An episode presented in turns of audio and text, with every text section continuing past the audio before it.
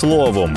Про найважливіше на ранок 10 серпня 2021-го. Про терміни продовження в Україні адаптивного карантину та світових лідерів і аутсайдерів з вакцинації дорослого населення. Про те, коли з українців більше ніхто не зможе вимагати паперових довідок, про кримінальні провадження, відкриті стосовно екс-президента втікача Януковича, а також про примусове виселення боржників за платежами за комунальні послуги.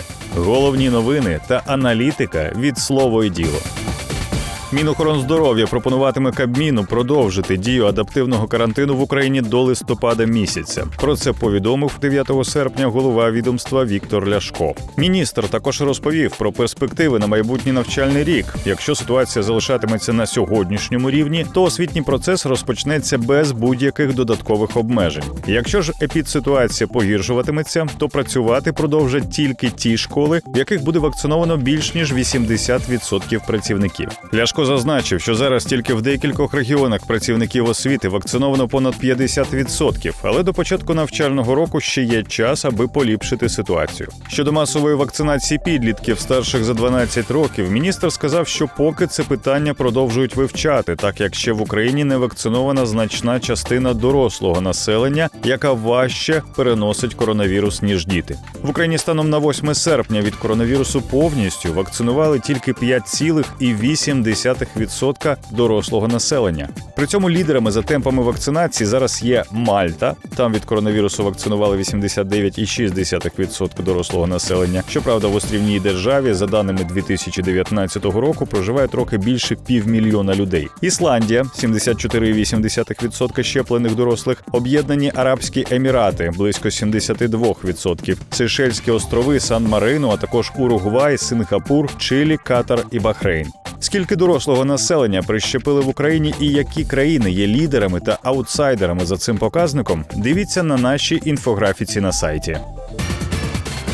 Україна перейде в режим без паперів за три місяці. Завдяки цьому в країні збільшиться кількість електронних послуг. Про це прем'єр-міністр України Денис Шмигаль написав на своїй сторінці у Фейсбук. Цього тижня президент Володимир Зеленський підписав закон про переведення всіх публічних послуг в онлайн. Жоден державний орган не зможе більше вимагати паперової довідки, оскільки вся інформація міститиметься в електронних реєстрах. Окрім цього, мінцифри активно працює над автоматизацією послуг, аби виключити вплив людського фактора на ухвалення рішень. Нагадаємо, 6 серпня президент України підписав закон про переведення держпослуг в електронну форму. А ще 30 березня Верховна Рада України ухвалила законопроект, який прирівняв цифрові паспорти у додатку Дія до пластикових та паперових аналогів. Таким чином Україна стала першою країною в світі, де цифрові документи мають таку ж юридичну силу, як і звичайні. Про те, що таке цифровий паспорт та як ним користуватися,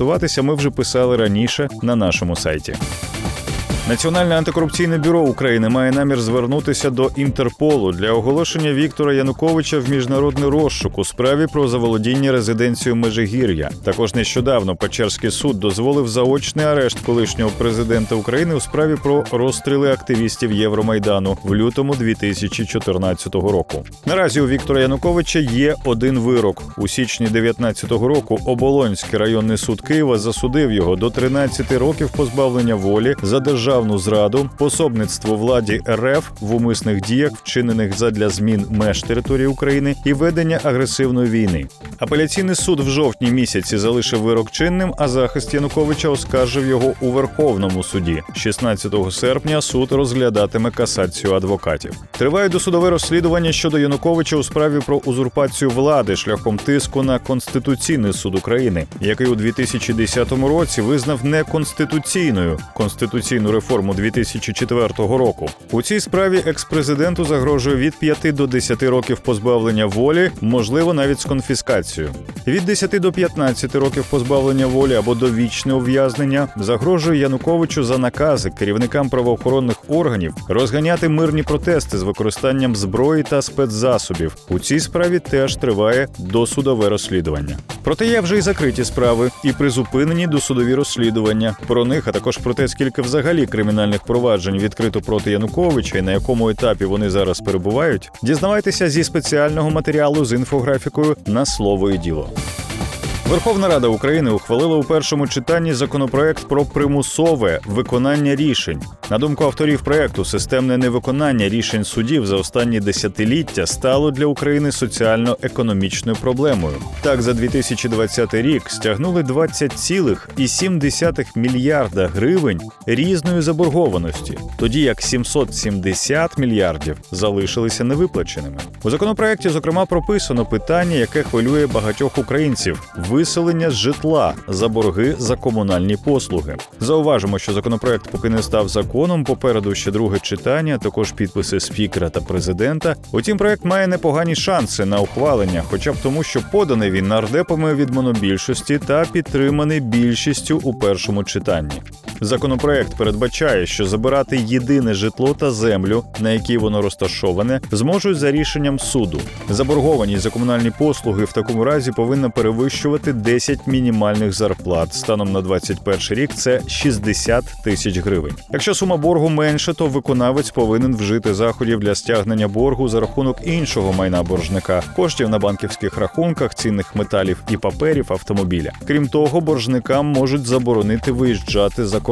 У разі, якщо справа дійде до примусового виселення, то воно полягатиме у звільненні приміщення від боржника, його майна і тварин, а також у забороні користуватися приміщенням. Примусове виселення має відбуватися в присутності понятих і співробітників національної поліції. Виселяти будуть на наступний день після закінчення терміну, зазначеного у виконавчому провадженні. Українцям, яких будуть виселяти, пропонують надавати іншу житлову площу, однак її тип в законопроекті наразі не уточнюється. Якщо ж боржник буде створювати перешкоди для свого виселення, його ще й оштрафують. Для фізичних осіб проектом пропонують передбачити штраф у 3400 гривень, для юридичних осіб 17 тисяч гривень, для посадових осіб 5100 гривень. Детальніше про те, які зміни чекають на боржників, читайте у нашому аналітичному матеріалі з інфографікою на сайті. Раніше нагадаємо, ми досліджували, як за рік змінилася заборгованість українців за комуналку, також розповідали, як буде працювати в Україні автоматичне списання з банківських рахунків боржників. Більше цифр, більше фактів, матеріалів і аналітики знаходьте на слово і.